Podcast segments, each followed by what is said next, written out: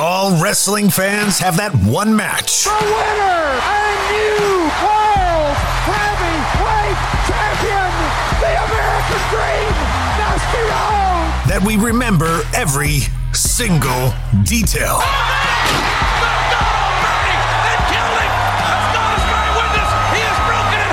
The one that made our hearts jump out of our chest. Flash, get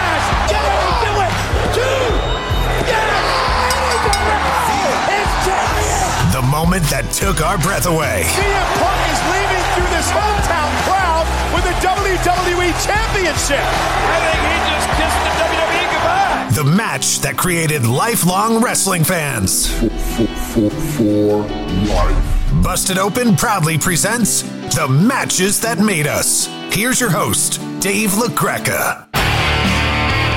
Welcome to a very special edition of the Busted Open podcast. We're talking the matches that made us. And I'm here with Jonathan Hood, our host on Sundays. That's right, we are now live seven days a week, thanks to our very own Jonathan Hood, who hosts with Justin LaBar each and every Sunday from 9 a.m. to noon Eastern Time here on Sirius XM Fight Nation.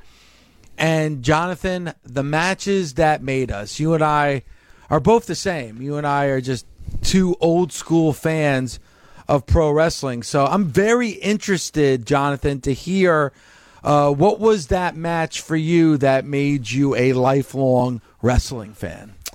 Well, first, Dave, thank you so much. It's so good that we could share this platform together because these are the conversations that you and I have had for a decade on the phone.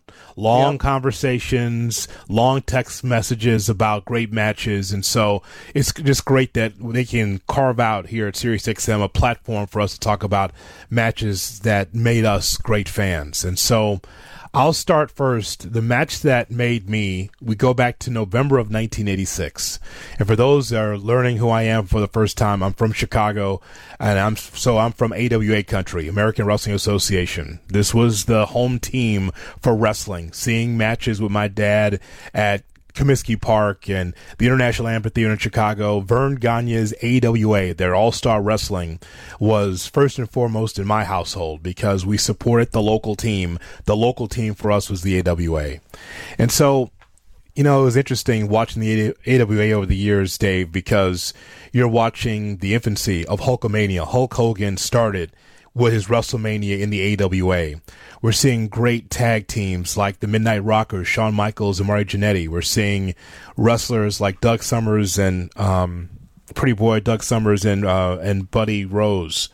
I mean, we're talking about some of the best the best. Tito Santana, Jesse Ventura. You go on and on. It all started in Minneapolis in the AWA, and we went to go see it as often as they came to Chicago.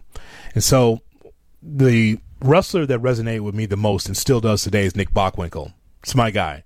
That is my number one wrestler uh, because of how he carried himself as AWA champion. Remember, Dave, I'm from Chicago, and the AWA, 10,000 squash matches, 5,000 great promos, and one angle a year. Okay, that's what you got, Vern. That's what you got, man. You got one angle, you were good. That's the way they did it. And so it's just pure wrestling. And Nick Bockwinkel was my guy. You would think, with all the enhancements, right, with production, you would have thought, hey, Nick Bockwinkel's in Beverly Hills, California, with the, with a blonde on his arm, and he's got these great cars, and there you see him at tennis matches. No, no, it was all about theater of the mind. The promo would make you believe that Nick Bockwinkel had all that lifestyle, but you never saw it because the AWA didn't have the infrastructure to give you vignettes like a Bruce Pritchard would produce or what you see in the NWA with Ric Flair. So it was all theater of the mind. He'd get there and talk to the announcer and talk about his lifestyle as a wrestler and lifestyle as a rich man and all this other stuff. Well, Nick was my guy, even though he was a heel. But there was one match that he had that was a patch- passing of the torch, I thought, and that was to Curt Hennig. So Nick Bockwinkel against Curt Hennig at that time, November of '86. Now, at this time, here's what's interesting. I think you'll have the same thought, Dave. We're not into the dirt sheets. We're in the magazines because we love the magazines because we want to pull out posters, right? Yeah. But we, di- I did not know as an AWA fan that the AWA was on its last legs. in November of 86. I didn't know that. All I know is that every Saturday and Sunday, I'm tuning in to watch AWA wrestling and enjoying it. We didn't know like the infrastructure, who's booking, who's not, all this other stuff that we know now. I'm just watching it as a pure fan, just like you did. And I didn't know that every week, them being at the Showboat Sports Pavilion in Las Vegas, oh my God, this, this company's in trouble. We don't know that as fans, Dave. We don't no, know that. We're just eh, enjoying it. Probably just probably just the opposite, you know, because you're right. There were no dirt sheets. We didn't know about the uh, uh, you know the economy of these organizations or anything. The only probably clue that we had was about Vince McMahon going national. That was mm-hmm. probably mm-hmm. the only thing that we knew of as far as like what we didn't see on our TV screen. But Jonathan, I thought just the opposite because you're right. They were, you know, they had shows like whether it was the Tropicana in Atlantic City and then the Showboat in Las Vegas, and then going to ESPN as well. Like I thought man, AWA must be doing great because right. because the way that it was being presented, it was like, man, this is this is the big time, right? Yeah. I mean, that was at least my thought back in 1986. Well, just the perception of me as an eighth grader watching the AWA at that time in '86, Dave, I'm thinking, wow, AWA's on ESPN. They're they're going to lap the NWA and the WWF. Yes. You're on ESPN, the all sports station. I mean, there was a time where AWA wrestling was on every day, five days a week. And I'm thinking, boy, they're doing well. And I had no idea that they were struggling. But here's the thing that I, that I took solace in. The fact is, is that when I turned on AWA wrestling, you know, you got action, sure, but you didn't get matches like this on TV for 60 minutes. Very rare at the time, right? So you, you think about this. I'm watching this and I'm thinking, okay, there's going to be some kind of schma, some kind of disqualification after 10 minutes. It's still old school. You throw somebody over the top rope and it's a disqualification because Bockwinkel was always good for that. No, it goes 60 minutes. And the story is here's Nick Bockwinkel, the longtime AWA champion, against this young Curt Hennig, Larry Hennig's kid. And by the way, talking about not having the knowledge, and I think that you'd agree, there's some old veterans, some old salty dogs that we saw, and we didn't know their age. I had no idea Bockwinkel was 51. I had no idea that. No, I'm just no watching clue. a long time guy. I think thinking now again from our TV non HD when we were watching, he looked like he's in his 30s. I didn't know he was 51 and could still go like this. Yeah, he was, and I love the way you presented him as the champion because you're right. I always perceived Nick Bockwinkel as one of the greatest just because of the way he presented himself on TV. Like you said, he always had the suit on, uh, the, his verbiage, you know, it, the way that he spoke, the words that he used when he would describe his matches or what he was doing or who he was as champion. It was second to none.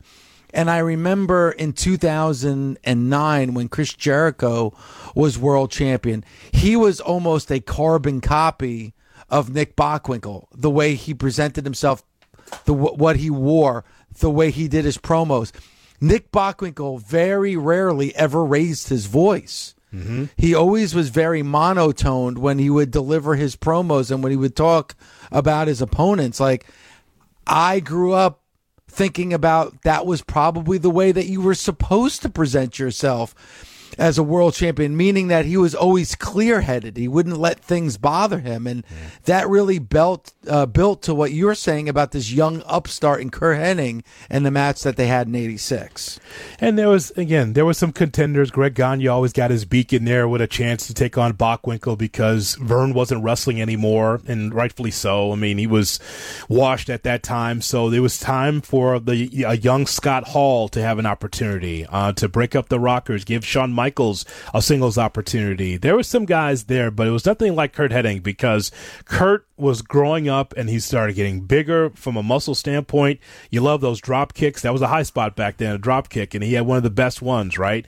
You weren't going to give Jim Brunzell that opportunity, but you're going to give Curt that opportunity because second generation Larry the Axe's kid, and you start to see, Dave, week after week, Curt Hennig his promos got better, the in ring got better, and finally gets the opportunity against Nick Bockwinkel. And and by the way, as you well know in the history of the business, you love those type of matches where a young person, whether they win or lose, at least it puts into the mind of the wrestling fan, hey, that kid's got it. He's going to be something someday, right? He's yeah. going to be a future champion, and that's how I felt about Curt Hennig. We I think we we liked Bockwinkel, but we were ready for something new in the AWA, and that was supposed to be Curt Hennig. Now you're talking about the build up towards the match. Talk about the match specifically. What was it about that match that really changed your perception and your fandom when it came to pro wrestling? So you you see this match at the Showboat, and I'm watching this as a kid in the back room with my dad on the regular color television, and we're watching this, and we just saw the ebb and flow of an, uh, the epitome of a wrestling match. No real high spots, but a lot of submission wrestling. This this setting could have been in Canada, they could have been in Japan. Just the style, Dave, the way they went about it, because there was a lot of um, you know legs and and feet submission where it's like there was an Indian deathlock at one point. There's a figure four leg lock that's implemented, and that's Bockwinkel doing it to Hennig. And it was just like the young upstart baby faces trying to fight from underneath. Here's Bockwinkel that knows all the holds. They, I think Lord James Blears, who was doing color at the time, was talking about how Bockwinkel was a man of a thousand holds, and he's he's showcased 983 so far. Rod Trongard, he's mm. showed you 983 moves. He's got to pull out more if he wants to beat this young Hennig. And so what I loved about it is it was back and forth. The blood did not flow until maybe 10 minutes left in the match, which is so unusual, right? Usually yep. it's like 20 minutes in, 30 minutes in. No, they bled Kurt first, maybe 50 minutes into the and one hour Broadway. And then of course Nick gets gets some color and now they're both bleeding. At toward the end of the match, here is a figure four leg lock that's put on by Curt Hennig on Nick Bockwinkel. And it was like, I don't know, Dave. It felt like five, six minutes that, that Hennig had that uh, figure four leg lock on, and, and Bockwinkel would not submit, shaking his head. As he shook his head, the blood going left and right. I mean, you talk about a crimson mask. I don't think I couldn't see any of Curt's face. If you go back and watch that, I mean, the blood's flowing. He hit a gusher, right? It was almost like watching AEW Dynamite on any any random Wednesday. Uh, he when hit a Mox gusher. in the ring. I mean, it was like it was like that, just a random Wednesday at AEW. Yeah. But it was special during that time because they didn't exit out like WWF did, as you remember. They would X out the blood. They wouldn't want you to see it. But AWA, it just flowed. It was just great competition, man. That's what it was. And, it, and then, again, as a young fan, eighth grade, I don't know that's going to be a draw, but just you're watching it because you're captivated. Could Hennig do this to Nick Bockwinkel, a longtime champion? And I think that's the match that made me believe, oh my God, like no matter what's happening on WWF television or what's happening in the NWA, this is it right here. Real uh, wrestling competition. Loved it. And let's go back to that moment in 1986 at the Showboat in Las Vegas between Nick Bockwinkel, your AWA champion, and a young upstart Curt Hennig. 60 seconds remaining. These two men have given everything that there is to give. Not only that they have to give, but there is to give to the sport of professional wrestling. They have pounded, they have hammered, they have clawed, they have dug, they have put on every hold that they know, every weapon at their command Listen to the crowd sit down, Greg. Grab a hold of Greg Gagne. There. Stay back. He's so excited. Bockwinkel hanging onto the referee. Oh. He's telling 50. Shake it. He's shaking it up. Bockwinkel, can he hang on for another 15 here at the Showboat Sports Pavilion? Coast to coast, continent to continent. The count is going down to one. It is all over. It is all over. Curt Hennig and Nick Bockwinkel. Wow, Jonathan. Oh. I mean, yeah, going back and it's been a long time since I watched that match. It's been it's been probably about 20 years since I actually sat down and watched that match. First of all, great job with the PA announcer telling the crowd, you know, 1 minute, 30 seconds, 10 seconds and counting it down. And you could just hear the anticipation from the crowd build and build as it came closer to that bell ringing. so that Larry Nelson, uh, because that was the public address announcer the, the ring announcer. Um, at some point in the 50 minute mark, you could see Bockwinkel signaling over, like t- tapping his wrist, like, how much time? Because they weren't giving the 30 minutes, 45 minutes. He kept tapping his, he's like, let me know how much time do I have because we got to wrap this up at some point. I'm exhausted. I'm 50 years old. Give me give me some time for God's sake, so I know what to do with this, right?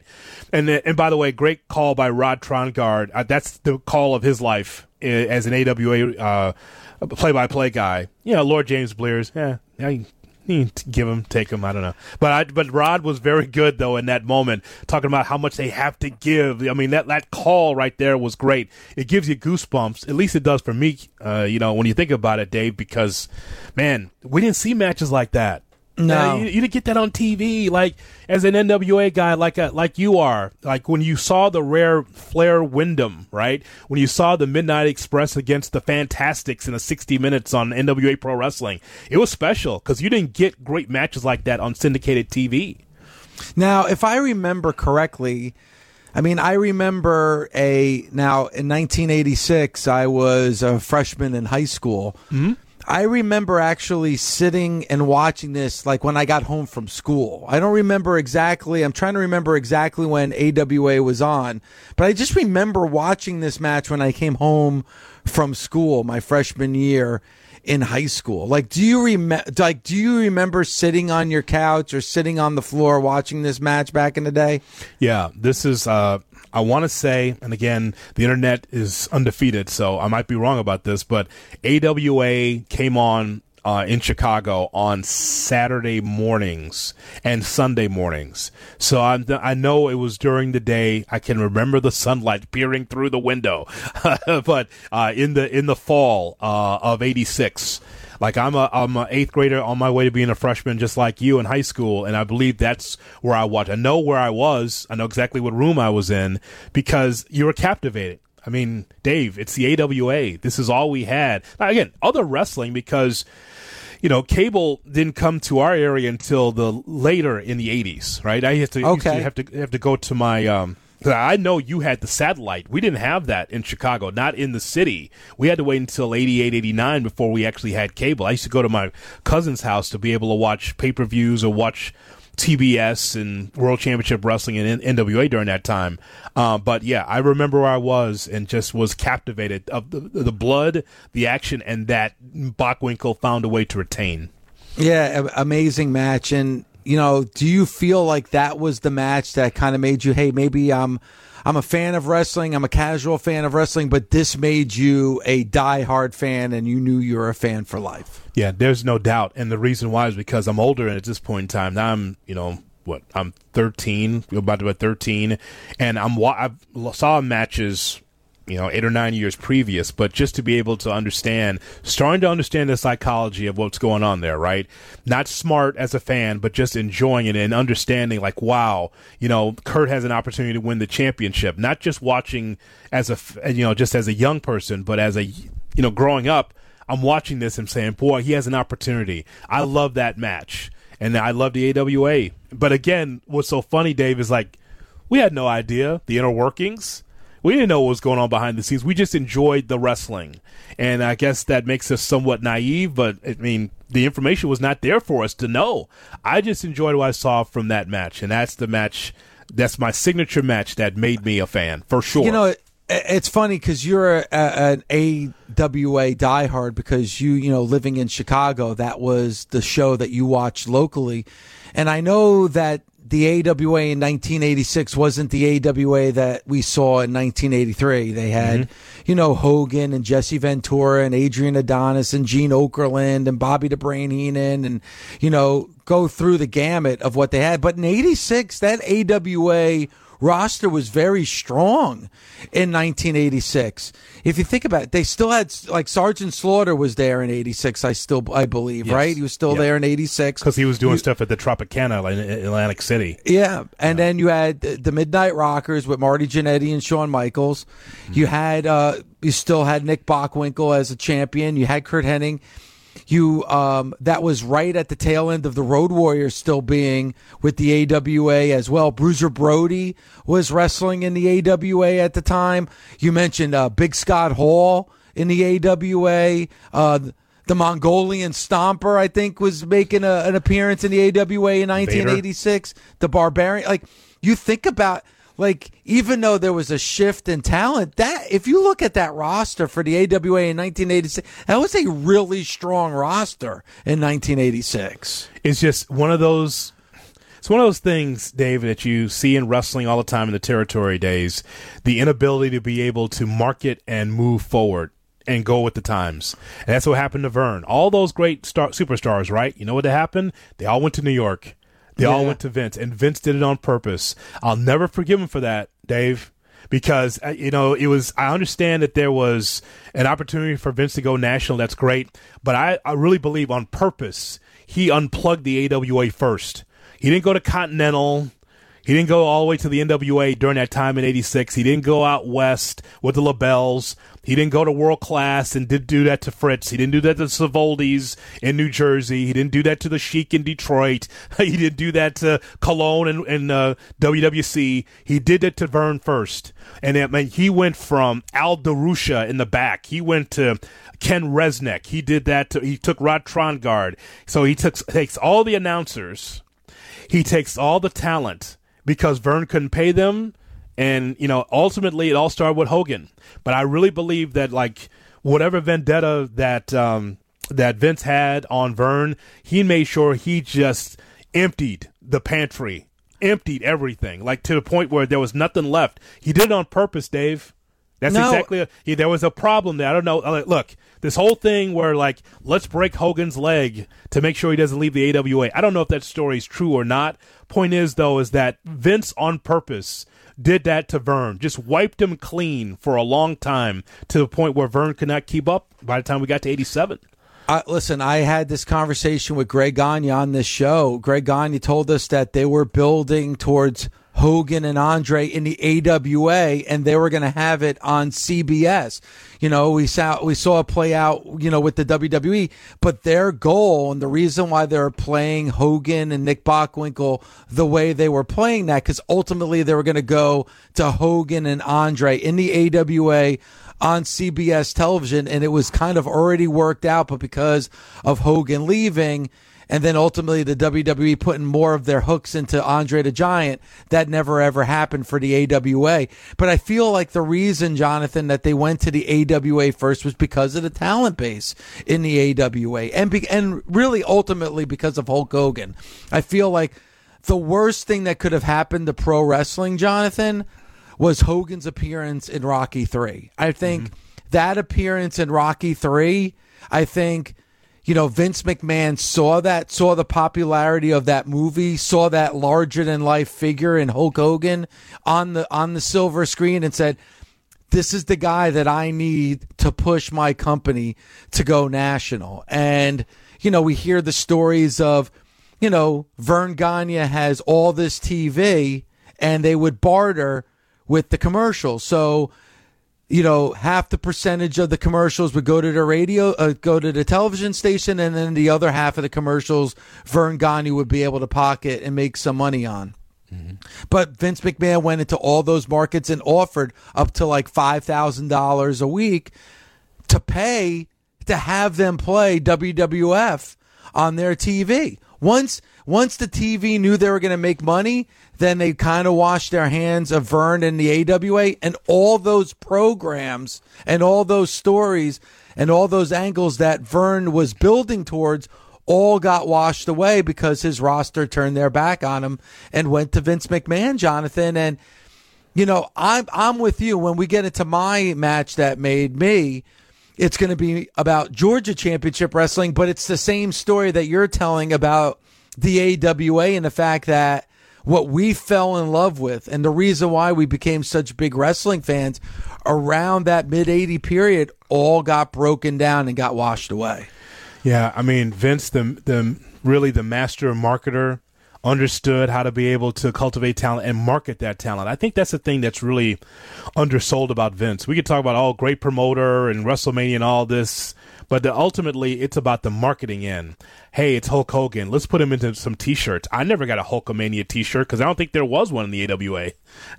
just, just But but about that, right? Hulkamania started in the AWA. I mean, No question. Hulkamania started the AWA. I mean, even the point of Hogan coming to the ring with Eye of the Tiger that was happening in the AWA. So, you know, uh, obviously, you know, perception is built by the victors, right? But Yeah. you know, you know, everyone perceives that Vince McMahon, the genius that was Vince McMahon, built Hulk Hogan. Vern Gagne actually built Hulk Hogan. He did. And just all that talent that you talked about that was right there for me to see. And again, just during this time for our younger listeners and viewers, you had to be able to talk people into the building. It wasn't like what you get today in these main event type matches just to be able to go get through a two hour, three hour show. They would give you a little taste and then they would let you know through the promo, you got to come see this live. And and by the way, we were there a lot in Hammond, Indiana, in Chicago, in Milwaukee. You know, to see the Crusher and the Bruiser and all this other stuff. The the crossover the AWA had with uh, Dick the Bruiser's wrestling in the WWA was fantastic because it was about blood, it was about violence. It's also about great wrestling as well. And so, you know, the match that made me was was Bockwinkel and Hennig, And Bockwinkel had a lot of great matches, but that one toward the twilight of his career, for him to give as much as he did to Hennig and knowing that the next year at the Cow Palace in San Francisco, that Hennig would not only win the championship but turn heel because of the roll of dimes that was thrown in there by Larry Zbyszko. Um, you know, it's just uh, an amazing time. And again, a, a time in which I didn't know that the company was on its ass, but just so much fun as a wrestling fan to watch. It's so funny, uh, Jonathan, as you're explaining it. In 1983, probably the biggest babyface in the AWA certainly was Hulk Hogan. The biggest heel was probably Dr. D. David Schultz. Both those wrestlers were bought out by Vince McMahon. And in March of 1984, in the Meadowlands in New Jersey, I'm watching Hogan against Dr. D. David Schultz, and I'm sure that same match happened at the St. Paul Civic Center. So if you grew up an AWA fan and you're emotionally invested in Hogan and Dr. D, you're probably going to watch the WWF before you would watch the AWA because you go to the St. Paul Civic Center, you could see Dr. D. David Schultz against Hulk Hogan. Unfortunately, it wasn't under the AWA banner; it was under the WWF banner. Yes, in the AWA, um, Dr. D never uh, slapped John Stossel. This is pre-slap of a John Stossel. That's, Yep. that's, that's before that time, Dave. No slap there, but that's the and that's the good and the bad of it, right? And, you know, Yeah. that's our home team, and that was it. But yeah, that was the match that made me. So I want to know from you, like, what's the match that made you? You gave us a little glimpse.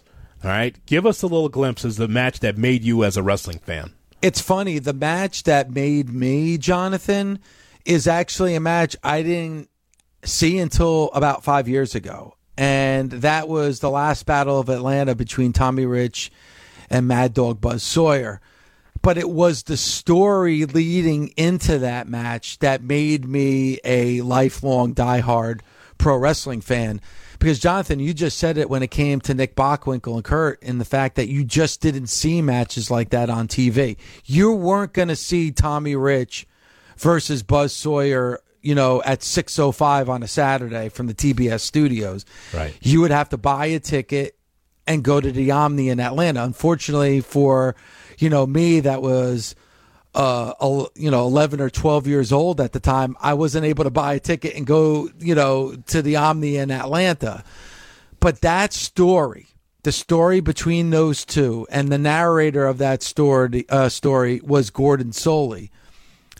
That story that built to that match made me a lifelong diehard fan. And Jonathan, that match I never saw. Unless you were in the Omni that night and were able to buy a ticket and be in that building, nobody saw that match until the WWE network released it about five or six years ago.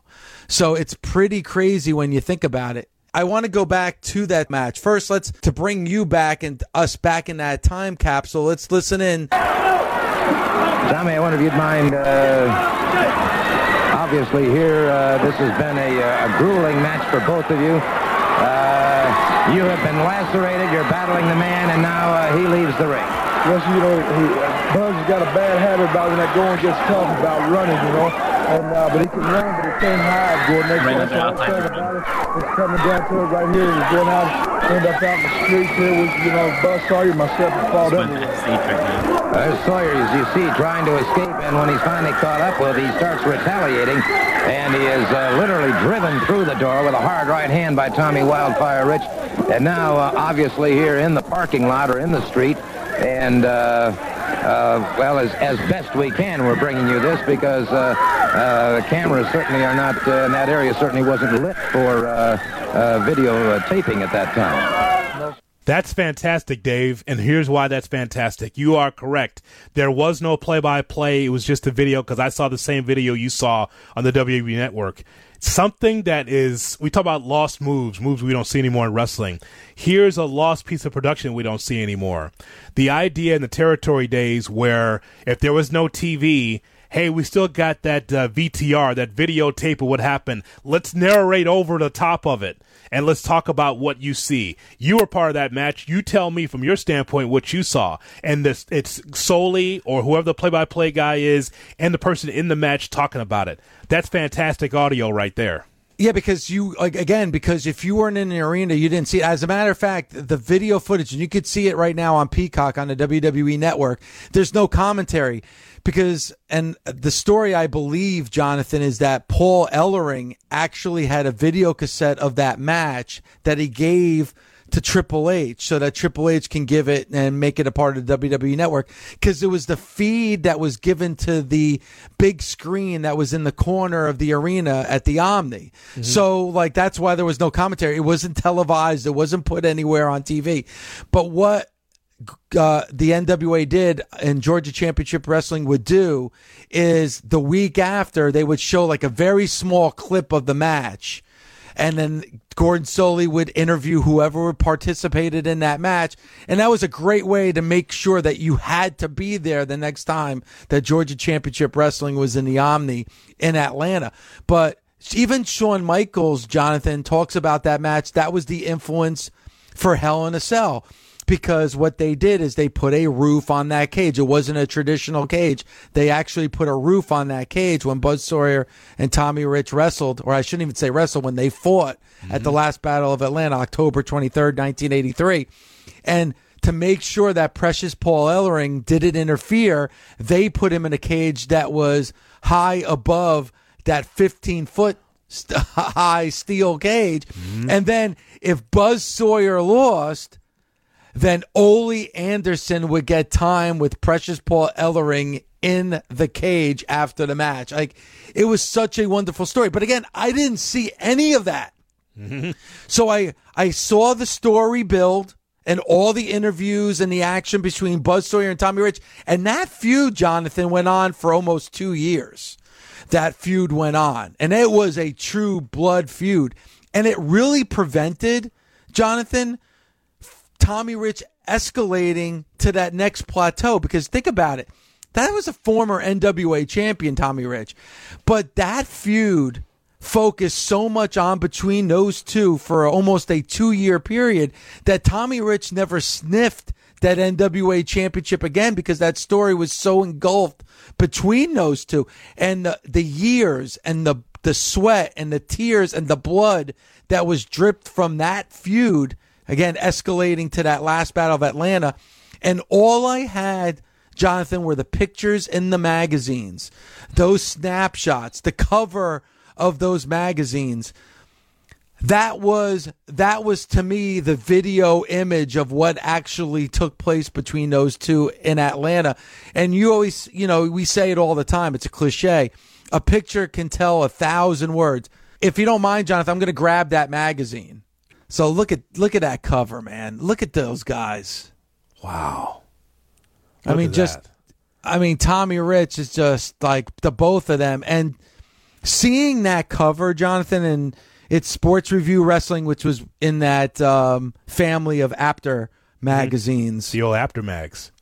Man, Tommy Rich, Buzz Sawyer feud reaches a bloody end, and that was it.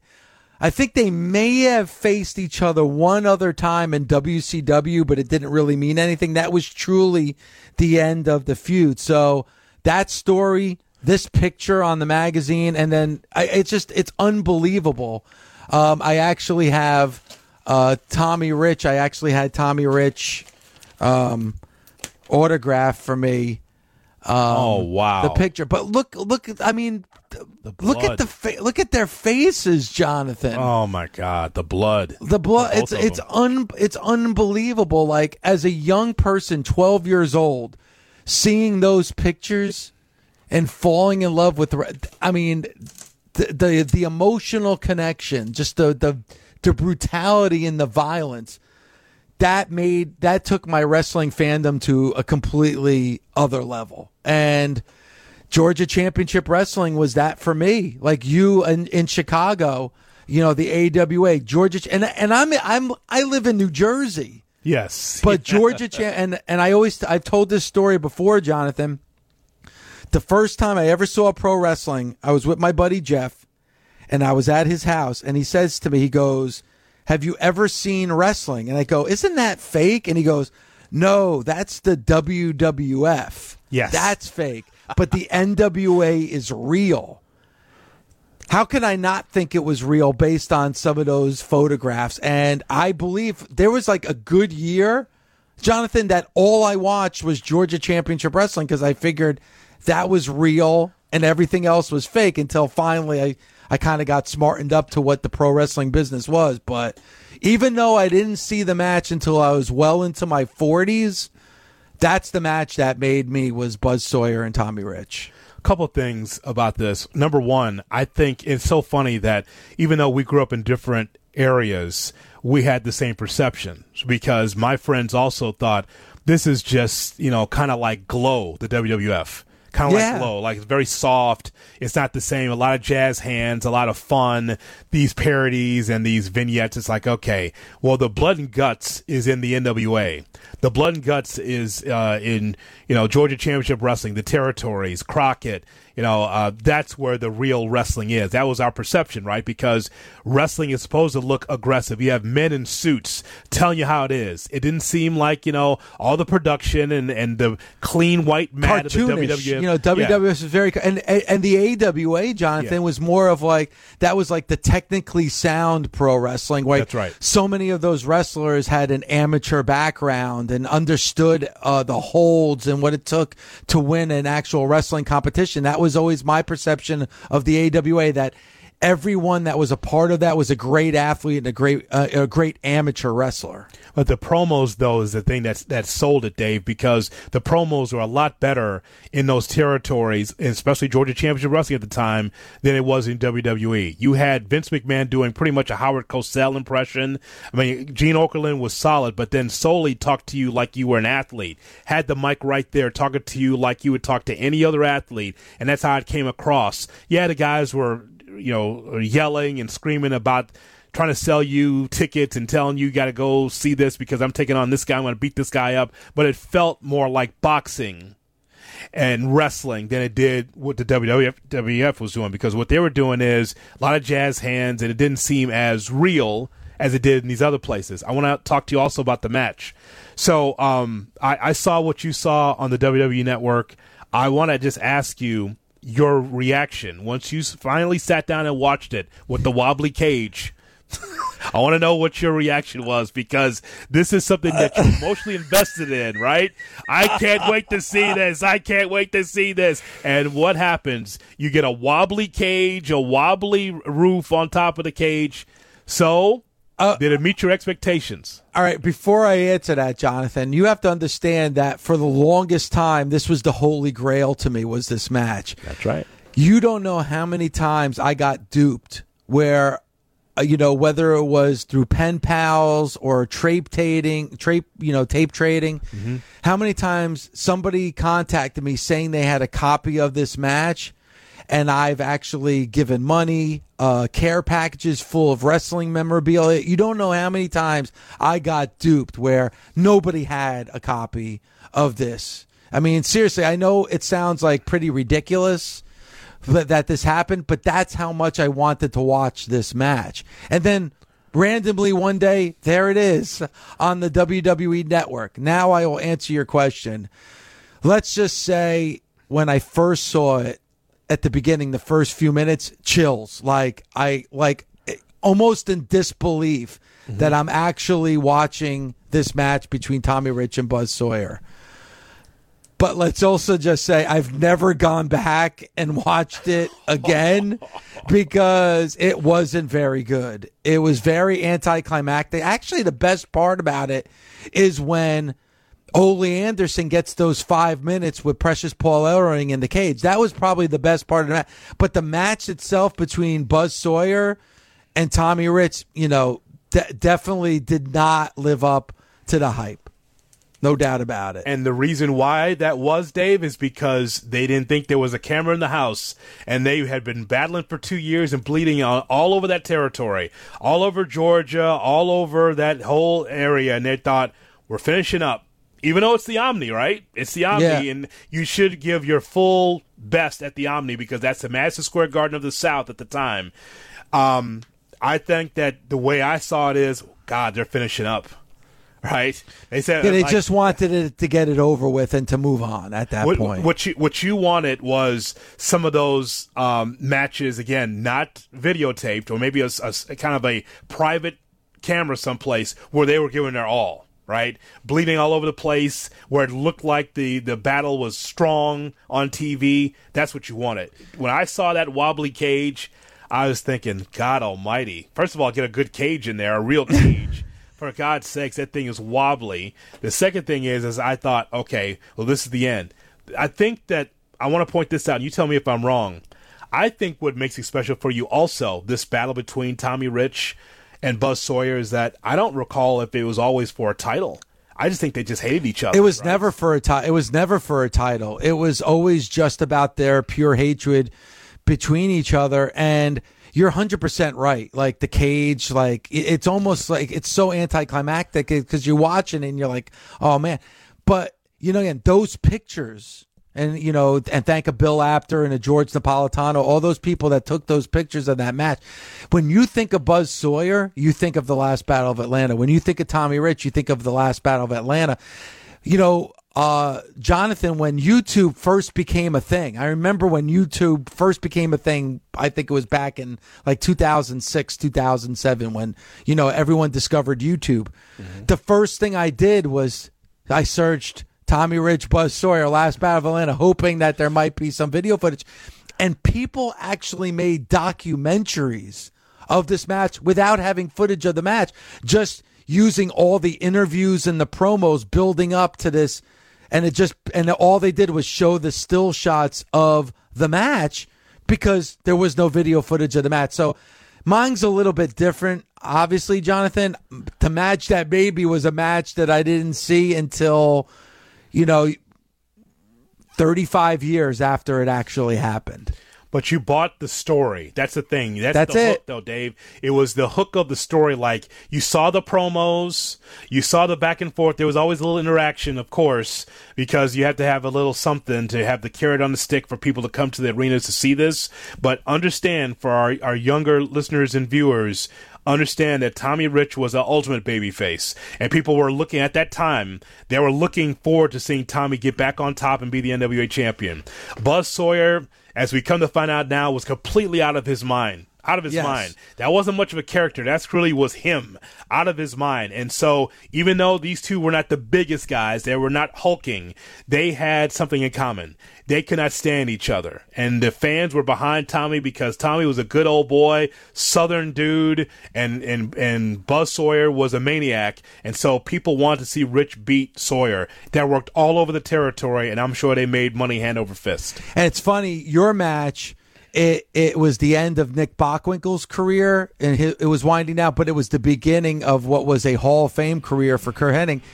With Buzz Sawyer and Tommy Rich, that pretty much was it for them. That was the pinnacle, and neither wrestler was ever the same uh, after that feud and that match was over. Jonathan, great sharing the matches that made us. Make sure you subscribe to the Busted Open podcast. Make sure you listen to us each and every day, seven days a week of Busted Open on Sirius XM Fight Nation. We'll talk to you later on the matches that made us. Busted Open is part of the Sirius XM Sports Podcast Network. If you enjoyed this episode and want to hear more, please give a five star rating and leave a review. Subscribe today wherever you stream your podcast. Catch the full three hours of Busted Open Monday through Saturday at 9 a.m. Eastern on Sirius XM Fight Nation, channel 156. Go to SiriusXM.com backslash busted open trial to start your free trial today.